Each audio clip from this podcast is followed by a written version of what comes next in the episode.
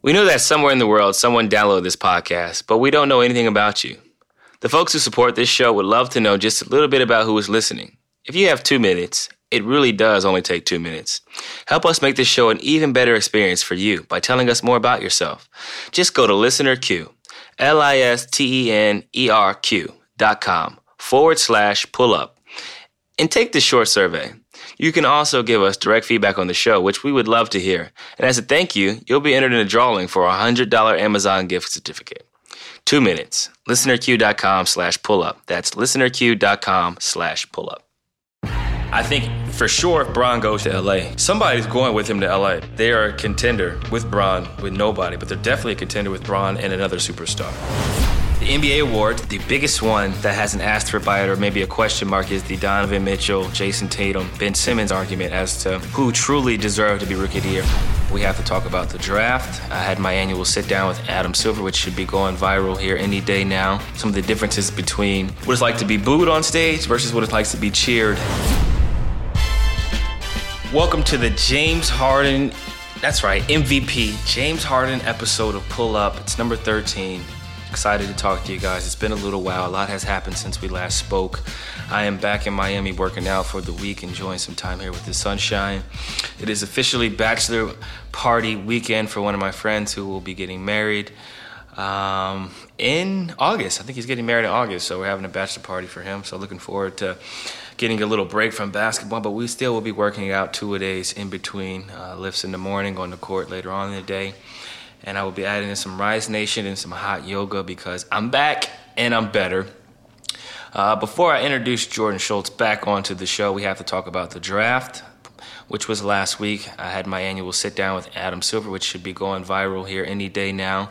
Also got a little tour behind the scenes at the Barclay Center, which was a lot of fun seeing, you know, kind of what it's like for him in terms of, you know, reading the name card, walking on the stage. He talked a little bit about butterflies and you know how how important it is for him to make sure he pronounces everyone's name right and also some of the differences between what it's like to be booed on stage versus what it's like to be cheered. And the NBA awards, there's MVP, which was decided Rookie of the Year, uh, Most Improved Player. There's a lot of interesting outfits people chose, free agency, and we're also going to get into some Twitter questions. So, without further ado, welcome in Jordan Schultz back to Pull Up Pod. How you doing, Jordan? I'm doing great, CJ, and uh, I'm fascinated by that experience with with the commissioner because I I almost have always felt like it's a compliment to be booed. That means people care enough about you.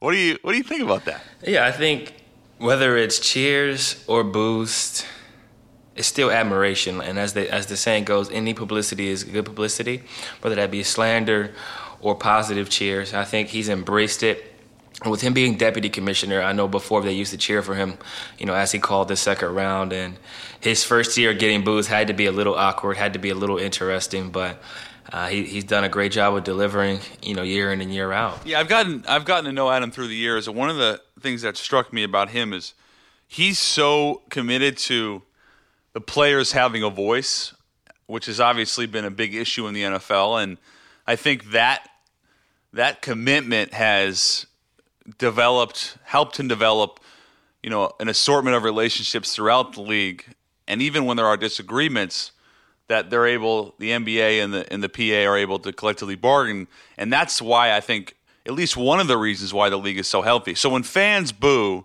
when they boo the commissioner, and there were there were some boos, a spatter of boos, it doesn't it doesn't really move the needle because David Stern used to get booed hard. I maybe I should say when you get lightly booed, that's good because then you got some people who aren't really sure, but everybody else likes you, but you, they all care enough. So I, I thought it was a great draft, and uh, I really enjoyed it. You have a couple new teammates, Gary Trent Jr., Anfernee Simons. Have you uh, spoke to them at all? I haven't spoken to them, but I should be getting their numbers here shortly. It was a long week for a lot of us, especially them traveling, getting to the city, getting acclimated with everything, having the press conference. So I want to give them some time, but I'll be reaching out here in the near future, and I'll actually see them at Summer League. I'll be heading down to Vegas for Summer League, probably catch game two or three. Oh, I'll be there. Yeah, so I'll see you down there. I'll be down there for a few days working out. We're going to be releasing uh, a player edition Li Ning specialized shoe. I'm sure the announcement will come at some point. So it'll be a Las Vegas themed shoe. We'll also be releasing a Rose City colorway later on in the summertime. So I'm looking forward to that. But yeah, I, I think that uh, the kid is very, very explosive. I've seen a little bit of him at IMG. He's young. He's, Simons, you're talking about? Yeah, Simons is explosive. He, he's very good off the dribble. He can make make his teammates better. I think he has a lot of upside and a very, very bright future. And then Trent has the NBA pedigree, as we've seen before. His father was in the league. He's a big wing. He can knock down shots. Did a little bit of everything at Duke, and I think you know we'll be able to help him continue to evolve his game. And I'm looking forward to to seeing how he can impact our roster and how he can impact this league in general. But yeah. what did you think about our draft? And then overall, were there any surprises? I know you I know you were big on Bamba. Um, going into this season, uh, going into this draft, he, he ends up going to the Orlando Magic. Then there's Trae Young goes to Atlanta. And then the trade for Luka Doncic, they gave up a lot for him. And we can't forget about a homegrown kid who gets drafted to the Sixers and then traded to the Phoenix Suns. There's just so much that happened on draft night that's under undercover, and there's always that one player who breaks out. So my question for you is, who's the player that may not have been highly touted or highly talked about in this upcoming draft that's going to break out? And just give me your thoughts overall on this draft. So my guy, highly touted, uh, or perhaps one that should have been and we talked about him, but the Michael Jordan of Delaware. I, I can't say enough good things about Donte DiVincenzo. I mean, he he can go, see, and he at 17, he's going to give Milwaukee a lot of juice early on. And I don't want to wax poetic too much about him because we already hit that last week. But like I said, um, his ability to make shots and get downhill, I'm I just think that explosiveness will translate. You mentioned Mikal Bridges. It seemed like a match made in heaven for him to go to Philly where uh, where his mom is is obviously with the 76ers. He stays home. They draft him 10. And then the only way that deal was able to get done was Phoenix ultimately being able to take Zhaire Smith at 15 and make that trade. So that that really surprised me because I thought Bridges was a perfect fit for what they're trying to do. Um, not to say Zhaire Smith won't be a good player, but man, that was a that was a fascinating you know, like 30 minute span because he had he had that interview where he was talking all about staying home, what it meant to him, and that was pretty interesting. And then all of a sudden he finds out he's dead. It was a quick. Very quick uh, entry into NBA lifestyle. Yeah, that was a big, big welcome to the NBA moment. And I was actually doing an interview at the Players Tribune, so I didn't see the pick. Sam texted me, uh, shot me a text. Shout out to Sam Goldfeder. He shot me a text and told me that he had got drafted number 10, lucky number 10 I always say that the 10th pick in the draft has historically been terrific. Uh, Paul Pierce, Paul George, myself, among many others. So I thought it was interesting to see him get traded to a team who wants and needs him. Phoenix is obviously trying to implement three three and D guys, and I think Mikal Bridges is as, as NBA ready as they come. So I was really fascinated by Michael Porter falling to 14 with Denver. I think if you really look at this draft, he was the most offensively gifted player available, top to bottom, uh, regardless of position. Uh, and that's what I was told by far smarter basketball minds than me. And I think, you know, I had reported before the draft that his second evaluation, which was medicals, that he was clean and that, you know, the medicals looked good, that his back was better than expected. And then there was a report that came out on draft night, I believe, from Woj, which discussed the intel, late intel that came in saying, you know, perhaps it, his back had had some teams really questioning whether or not uh, he was he was healthy, and that's the biggest thing combined with some perceived lack of maturity that led to him slipping. You know, we heard about some teams wanting to take him earlier. Clearly, they did not feel comfortable enough. He falls into the lap of Denver. Now they can build around him, Jokic, Gary Harris. Obviously, Jokic just signed that $146.5 million max over five. So there, there's a lot to like about what the Nuggets are suddenly putting together. And obviously, you know, when we talk about maturity for somebody like Michael Porter Jr., you wonder how much is legitimate and how much is just the fact that he's a kid. Yeah, it's unfortunate that they're talking about his maturity. I mean, how mature do you expect a kid to be at 19 years old anyway? I think there's a lot of maturity issues for not only him, but all players coming into this draft that are that young just because they haven't experienced a lot and still are, are kids in general. But I think the Denver Nuggets definitely got a good player. And it'll be interesting to see how Luka Doncic is, is utilized in Dallas, how they how they have that pairing with him and Dennis Smith, and Dirk, ironically, being able to mentor him in, in what could be his last season you know, in the NBA. I think it'll be his 21st season. And then you got Trae Young in Atlanta, along with Dennis Schroeder. What happens there? Are they trying to move Dennis Schroeder potentially? Are they going to play them together? It'll be interesting to see you know what happens out there in Atlanta and your boy in Orlando. Oh, Mo Bamba. Yeah, your boy Mo Bamba. I love that pick. I mean, he could end up being the best player in this class. He certainly has.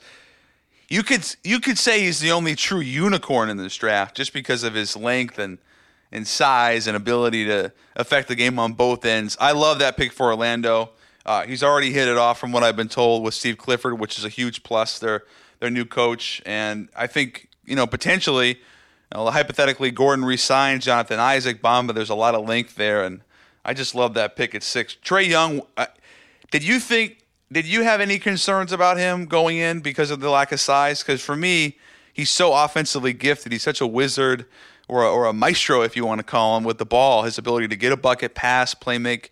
Um, I think he'll be he'll be a terrific player. But what were your take on what was your take on him entering the process? I think he was very very dominant in college, and as the, the season went on, you know teams double teamed him, at times triple teamed him, and kind of put him in some uncomfortable positions. But I thought he fared well considering you know what was around him and his supporting cast. But the NBA is just a different type of game, so you never know what type of success a player is going to have, whether they're going to succeed or whether they're going to crumble under the pressure and the bright lights. But I think he has a big game mentality, big play mentality, and he can do certain things that translate on any level and any stage. He can shoot, he can dribble, and he can pass with, with, with really good vision. So you know, depending on what type of shot selection they allow him to have, obviously he was shooting from half court essentially in college. Depending on what type of range they put on him, uh, that'll kind of determine his success early on. But I think he'll be all right. Uh, his ability to shoot, create, and he seems hungry. He's not afraid of the big moment.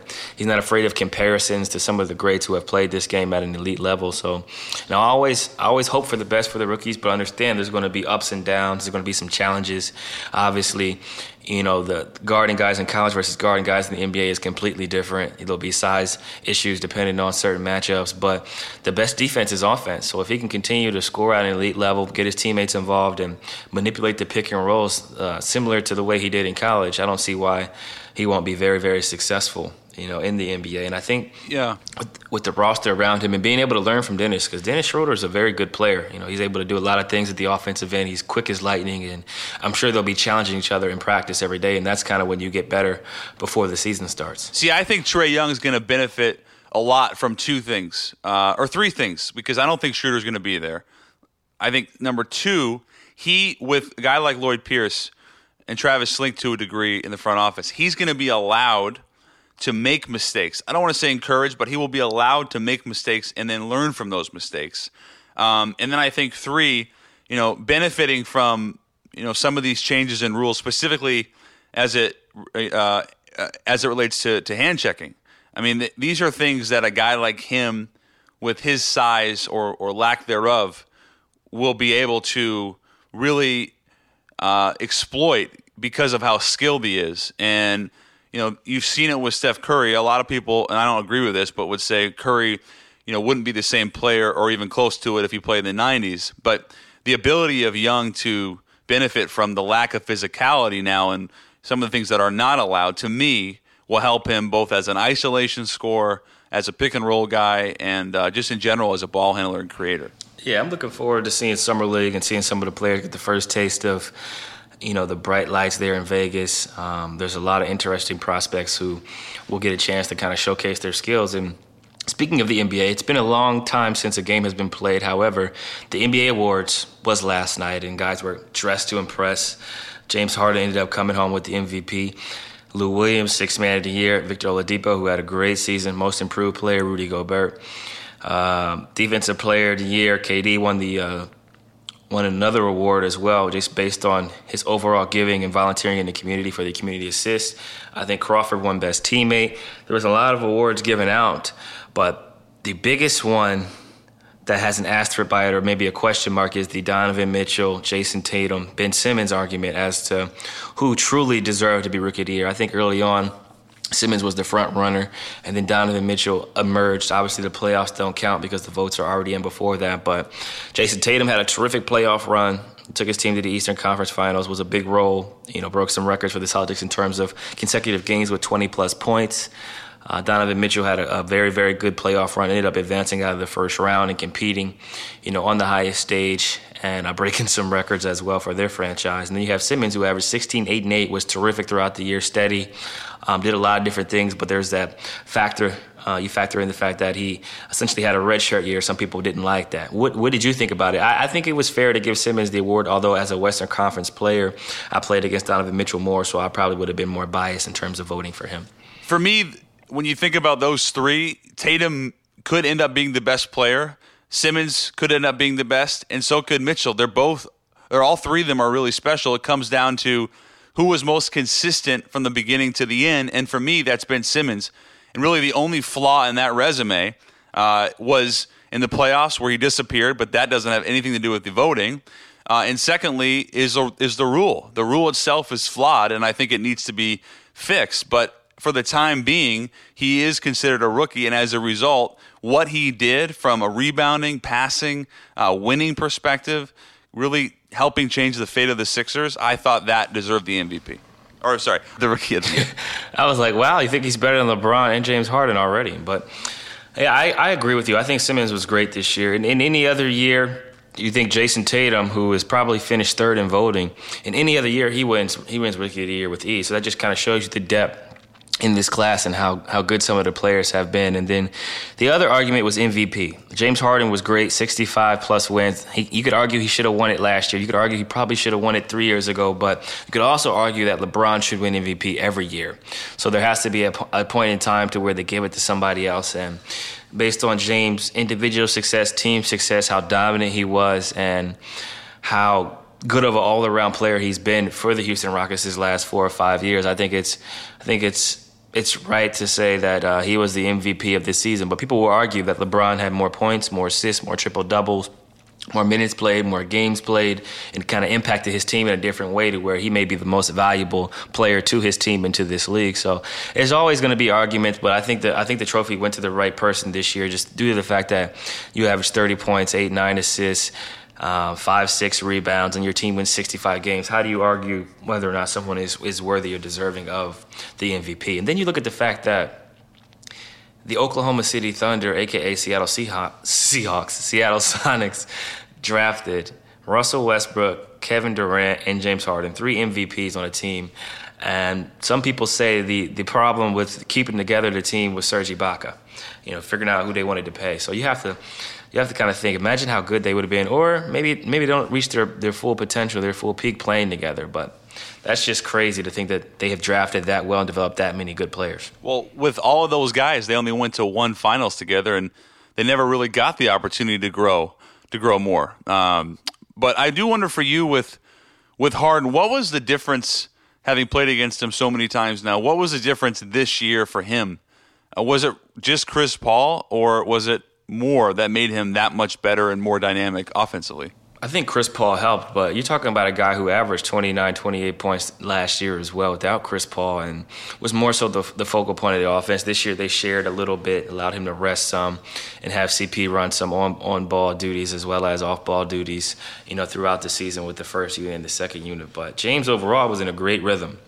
He was getting 60 point triple doubles, 50 in back to back games. He was knocking down the three pointer at a high rate, getting to the free throw line like he always does. And just being able to rest more than he has in past years, I think was crucial for his development, for the team's uh, long term success. You know, not having to create every offensive opportunity for their team, having CP to kind of rely on, having EG, you know, healthy, Trevor Ariza knocking down shots, PJ Tucker bringing that defensive intensity, uh, and then having the lob threat with the big fella in the middle. I think their team dynamic overall changed a little bit, but everyone got better, and I think that's ultimately why they won 65 games and why James, you know, he upped his play and I had a dominant, dominant run this season to where you couldn't really take away the MVP trophy from him this year as you could in, in past years.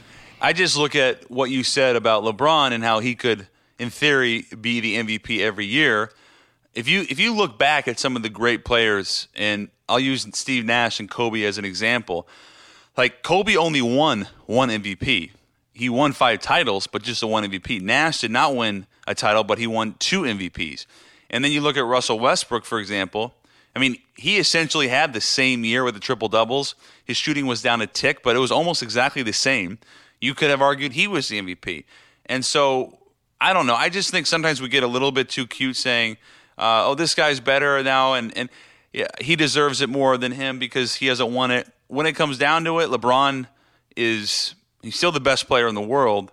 Most valuable player is the award. However, Harden was spectacular, and I think it's a healthy thing for the league to have not have the same MVP every year. And like you said, he he deserved it. Yeah, I think he deserved it. But looking at the the situation, I think if LeBron wins 60 games, I think he ends up winning MVP. But since the, the roster influx, they had so many changes, they didn't win as many games as they had in past years. I think you have to give it to, think about it, you average, you, you average 30 plus a game, and your team wins 65 games. I think only Michael Jordan, Steph Curry, and, and James Harden have done that. So that kind of shows you the elite company. There may be one other player who's won 65 games while averaging 30.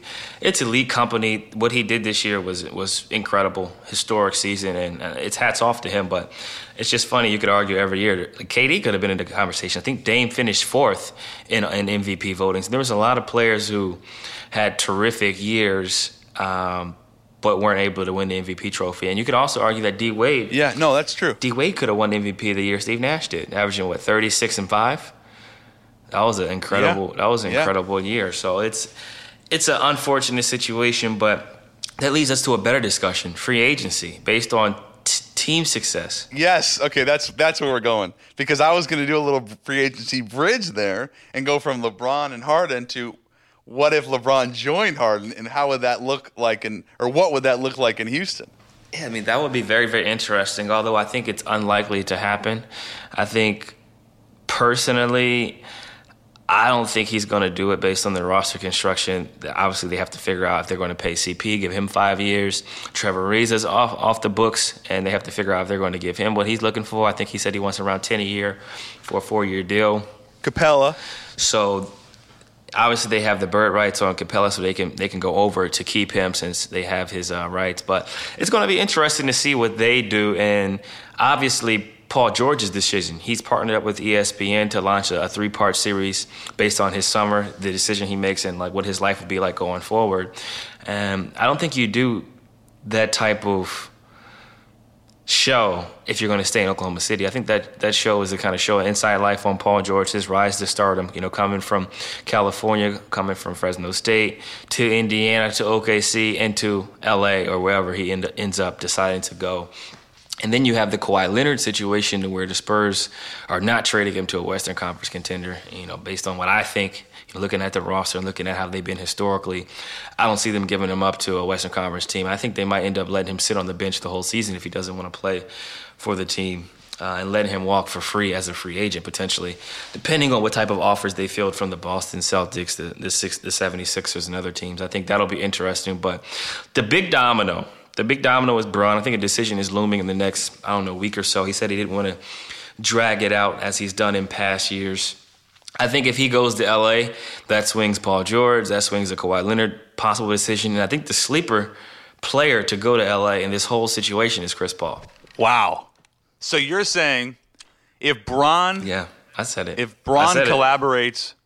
with CP and to a lesser degree Paul George, uh, or I guess it would all be even because they would all pretty much be making the same amount. If they all collaborate, then the Lakers end up with Bron, PG, CP. Wow. I'm just thinking about how that would look. So, in that sense, LeBron would probably opt in and then they would do a sign and trade. I don't know how it would work financially, but I think it's a bigger possibility than people think. Obviously, Chris Paul played for the Clippers. I'm sure he probably still has a house in LA. And if the Houston Rockets aren't going to give him that fifth year, I don't know what the situation is. You know, there obviously there's rumors, there's reports. Nobody really knows what's going on besides him and management. But if any of those rumors are potentially true and they don't want to give him the fifth year, who's to say he would be against going back to LA? Yeah. I think only he can answer that. I think for sure if Bron goes, you get one more, whether that's CP, whether that's Kawhi, whether that's Paul George, somebody's going with him to LA because it's LA for starters, because it's a big market. Two of those guys are from LA. The third has a place there. And they are a contender with Bron, with nobody, but they're definitely a contender with Bron and another superstar. I'm really into this idea. I think it just depends on what the Lakers are willing to give up. You got Kuz, you got Ingram, you got Ball.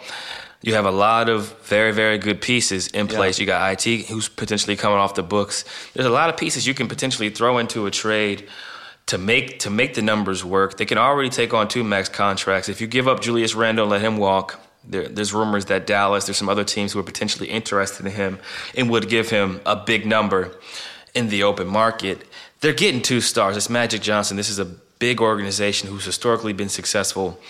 I think they're getting two stars, and the big domino could be LeBron. So I've said for a while that I thought LeBron was going to the Lakers. The Chris Paul thing is really interesting because he well, he probably should have been a Laker had the NBA not interfere. That was a kind of the last uh, notch on David Stern's belt as NBA commissioner.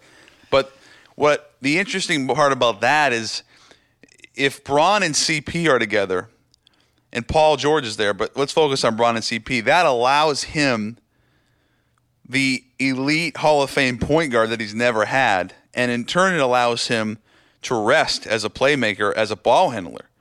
And I, I, I like that a lot. If I'm the Lakers, that would be absolutely ideal. I, I don't want to say more than Kawhi if they get PG, CP, and LeBron, but the reason it could be is be is because Kawhi could always opt out in a year. Right. Uh, if you give Chris Paul, let's say, a five year max, because because they have seventy million dollars in cap, assuming they let Randle walk, so they have a ton of money. And as you mentioned, three really good young players, maybe a great one in Ingram that's a fascinating idea, and it would really shift the balance of the West uh, to Hollywood. It it definitely would. It's a very interesting thing, and I agree with everything you said, except for the fact that LeBron has played with Kyrie, who, whether he's a true point guard or not, you can argue he he's a Hall of Fame caliber guard. So besides Kyrie, I would That's agree true. with what you said in terms of CP being maybe more of a pass first guard and historically, you know, he's, he's very ball dominant, but able to put people in position to succeed. Maybe a little bit better than Kyrie. No, you're right. But Kyrie's a Hall of Fame caliber player. Oh no, no, no doubt about it. I was saying more of like an established, um, you know, end of his career, or you know what I mean, like that type of player that's done it for a long time.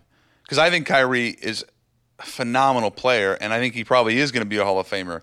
But you know, he's had injury concerns. He's in his mid twenties, which is great. But uh, what I meant was Chris Paul, the ability to really be a true pass first point guard. I guess that was probably a bad analysis. Yeah, I get to the true pass the true pass first part. I understand that, but I was just I just wanted to clarify because you know how the the blogs get to saying that I said something when I didn't say anything. I, am rolling with Mr. Irving uh, seven days out of the week, twice on Sunday, twice on Sunday for sure. But this free agency is going to be be very interesting, Mr. Irving. Mr. Mr. Irving. I'm rolling yeah. with Mr. Irving, but this is going to be very, very interesting free agency period, and um, obviously these are just you know our thoughts and opinions. We have no real insight on what's going to potentially happen, but it's always fun to discuss it. And with free agency looming, you know a lot of a lot of people will be re-signed with certain teams and moving on to the open market. I look forward to seeing what happen, what's going to happen, and we wouldn't be a show if we didn't get some input from the fans and listeners out there. So, you know, we, we posted on Twitter uh, last night and this morning, just basically saying that we would answer questions from Twitter. So let's get to it. Uh, at C underscore Sabro, I hope I said that right, Chris Sabro. What up, bro? Besides Turkey, where else have you and are you traveling this off season? That is a great question. I've been to Turkey. I always go to see Big Bro. I plan on going to Cabo for a little R&R relaxation, uh, wifey's birthday. So for that weekend, we're going to spend some time in Cabo. Um, she's never been, and I've never stayed at the place we're going to be staying at. So I'm really looking forward to that. I also have a trip planned to China for the brand. Shout out to Li Ning. Anything is possible. Where I will be able to grow the brand, learn more about Chinese culture, have some great food, and travel and continue to spread knowledge and my skill set on basketball while, while having some clinics, of course. Michael Arker at Mike Ark 22. If Harden, Russ, and KD are still together, are they better than Golden State right now? No. Jordan. Well, I guess you're saying KD's not on the Warriors right now. So you, you minus KD, and then I would say yes. Exactly. You minus KD. I think they would yes. be. That doesn't mean. God, that's a good question. I don't know. I, I would say yes, just because of all three of those guys in their prime. Take KD away. Suddenly, the Warriors look a little vulnerable. Yeah, I would say that Harden, Russ, and KD on OKC instead of KD on Golden State.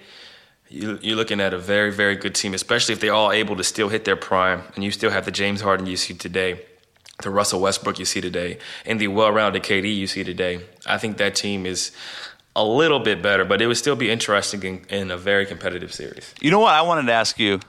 The one that the question I really liked was during a practice scrimmage. This is from Thalia Lara at Thalia Lara 11. During a practice scrimmage, who was the hardest teammate to guard? Because the obvious answer is Dame, but some guys are really good in practice. Right. Like some guys that don't even play are just bucket getters. Yeah, I mean Dame is obviously the the easy pick in terms of his ability to score in a variety of ways and dominate a game from you know th- three levels, uh, more so three pointers and getting to the paint. But he also has a mid range game. But I would say Will Barton. Will Barton is one of those players who can score in a variety of ways. He's athletic. Yeah. he can get he can get buckets in transition. He can get buckets in isolation situations, and he's de- developed a, a reliable jump shot, as Denver Nuggets fans have seen throughout the years. Uh, he's a he's a tough tough matchup and somebody I've played against a lot. You know, especially in our younger years, one on one, one on one full court, two on two with my homie T Rob. Shout out to Victor Claver, who's who's in Spain, playing for uh, Barcelona. But yeah, I would go with Dame and Will Barton for sure, based on the versatility and ability to impact and dominate. Yeah, Barton's just a bucket getter. Super, He, super bucket. He getter. shot 37% from three last two years, and he's a free agent. He's gonna have he's gonna have a nice summer. He's gonna get a bag. Yeah, hey, it's one of the best sports in the world. Edmund Dantes at MGBTOY. Where do most players get their suits? Best tailor? That's a great question. A lot of guys have a variety of people they get their suits from. I can only speak on myself. I have historically used Antar Lavar. Shout out to my guy. He does a, a very good job of putting together my suits. If you check my Instagram, you'll see some some fire. All handmade, all custom made. A lot of it's coming straight from Italy, and they also tailor them as well. Uh, I've had a few. I've had a few um, different tailors I've used over the course of my career, whether that be in New York or LA, depending on where I'm at. But uh, you just have to find the right tailor. It doesn't matter where you get the suit from. If you have the right tailor, you can good at, look, good in anything. I've also donned some Suitsupply and really killed the look. So it just really depends on the tailor and how it's fitting you. Yeah, I uh, I think that C.J. McCollum's suit game. If you've gone, if you look at it from draft night till now, you talk about an upgrade. You you have become a sophisticated, you know, worldly guy, and and I don't know who made that draft night suit, but I don't think you'd be wearing that tonight if you're going out.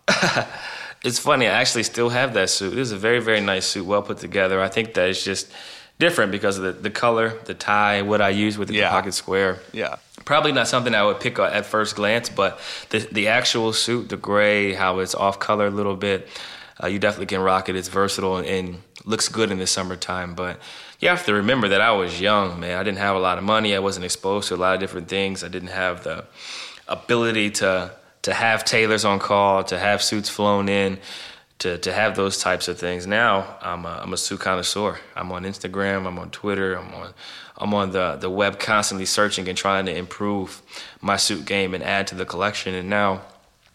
Five years later, I have over 100 suits, uh, probably more than I actually need. You know, you told me that when we watched the playoffs together, and I thought to myself afterward, like I didn't realize it in the moment. But then I started to think, does this dude really have a hundred suits? And I think it's true.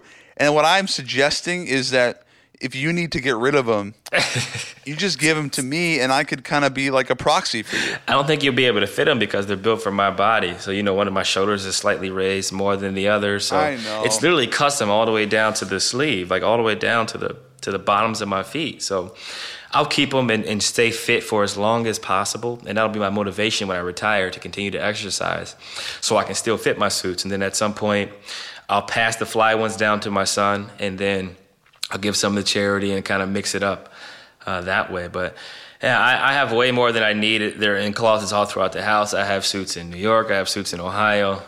It's it's a it's a problem, but it's also a good problem to have. Next question. How about how about this from Marshall W. Ward? How come we haven't held Schultz underscore report, that's me, responsible for saying the Sixers are going to make it to the finals and the LeBron wouldn't? Did I actually say that?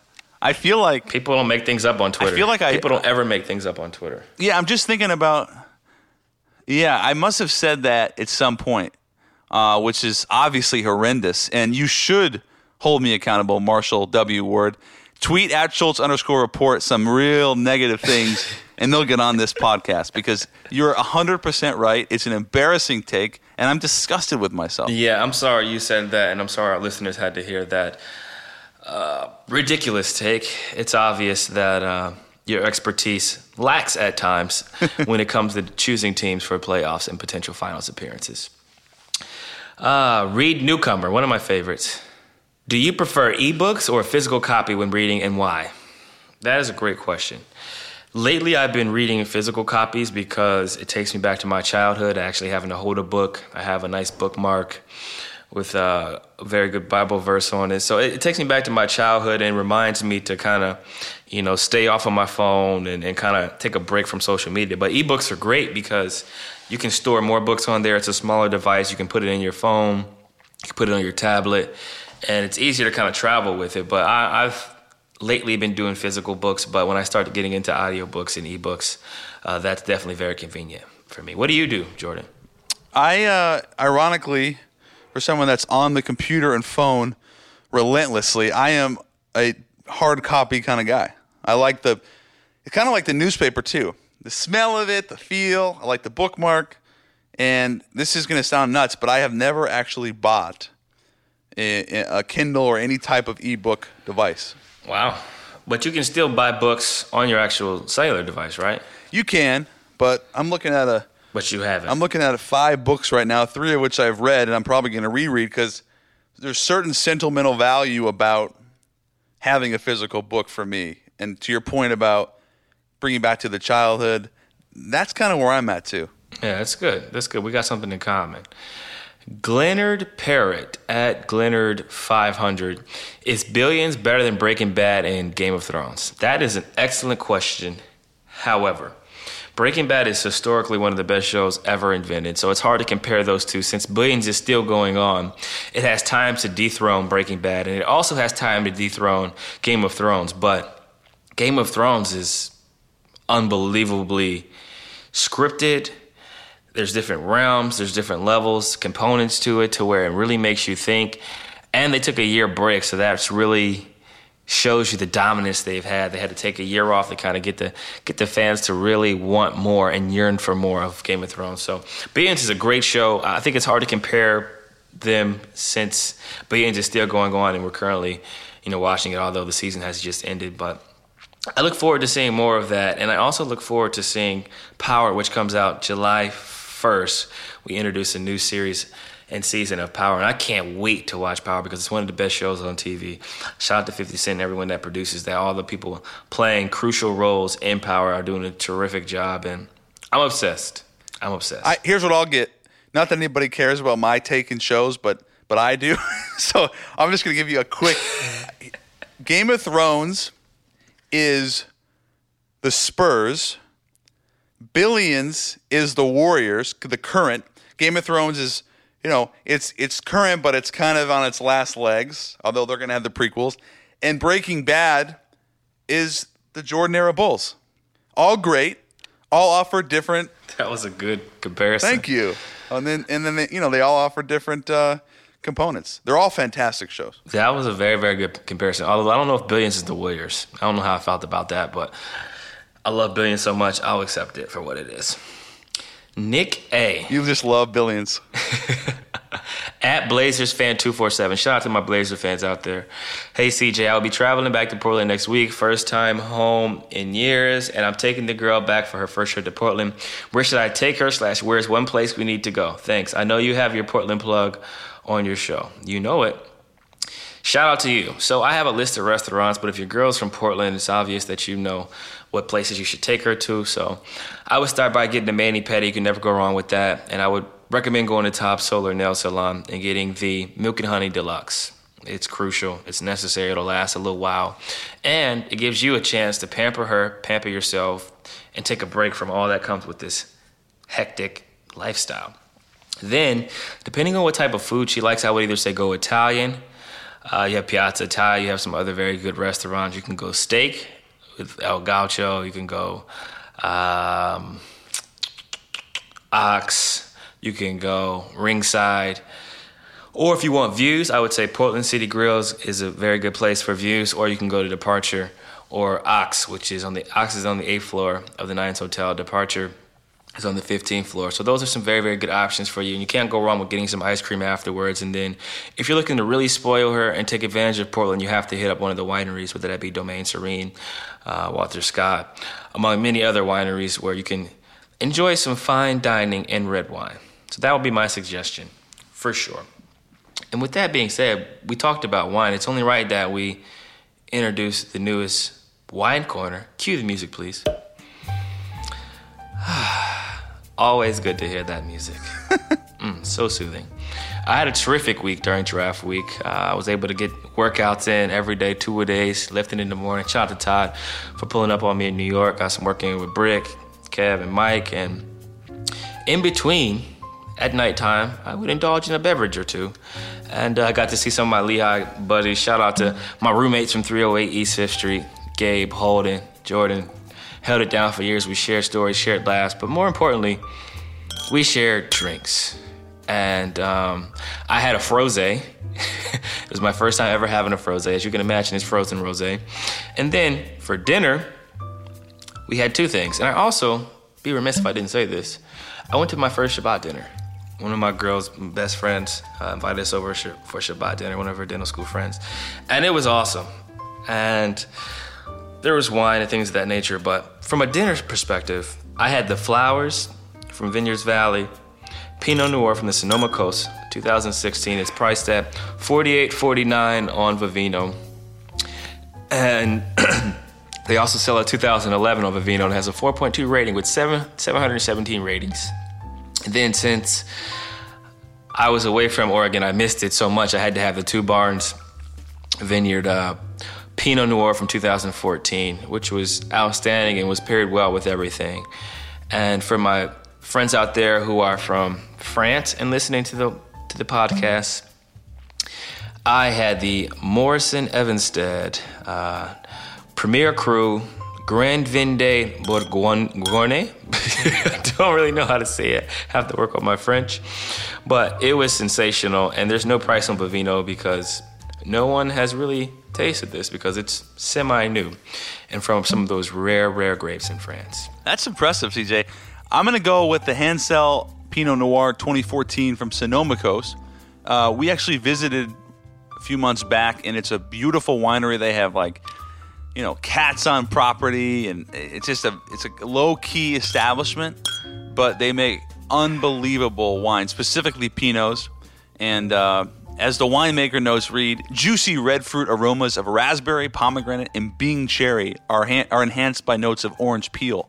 So it's a it's a it's a great wine.